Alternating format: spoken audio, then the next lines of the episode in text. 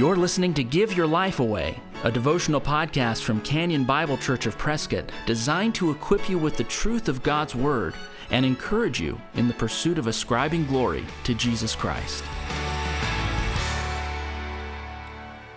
Welcome back to the Give Your Life Away podcast and the Epistle Project.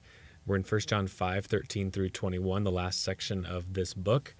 So I'll read now. I write these things to you who believe in the name of the Son of God that you may know that you have eternal life. And this is the confidence that we have toward him, that if we ask anything according to his will, he hears us. And if we know that he hears us in whatever we ask, we know that we have the requests that we have asked of, him. If anyone sees his brother committing a sin not leading to death, he shall ask, and God will give him life. To those who commit sins that do not lead to death, there is a sin that leads to death I do not say that one should pray for that.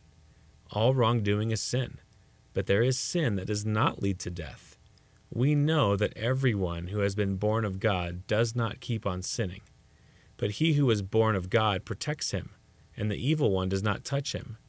We know that we are from God, and the whole world lies in the power of the evil one.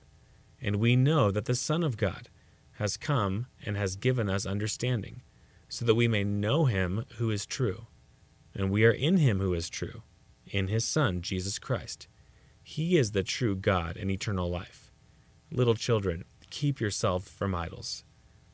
In this last section of 1 John, we read about a way that John wants believers to serve each other in the body. John encourages us to pray for a sinning brother or sister. He then talks about two types of sins in order to be clear there's a sin that leads to death. This is most likely referring to the sin of apostasy, where a person who once claimed to follow Christ boldly rejects him. At a certain point, known to God, there's no repentance available for them. Hebrews 6 teaches the same thing. But John is talking here about a brother or sister who is in sin, and it's not a sin that leads to death. So it's not the sin of apostasy. He encourages us to pray to God for this person, and God will give them life. Now, why will God answer this prayer? The answer is found in verse 18. We know that everyone who has been born of God does not keep on sinning. But he who was born of God, that's Christ now, protects him, and the evil one does not touch him. This is great news.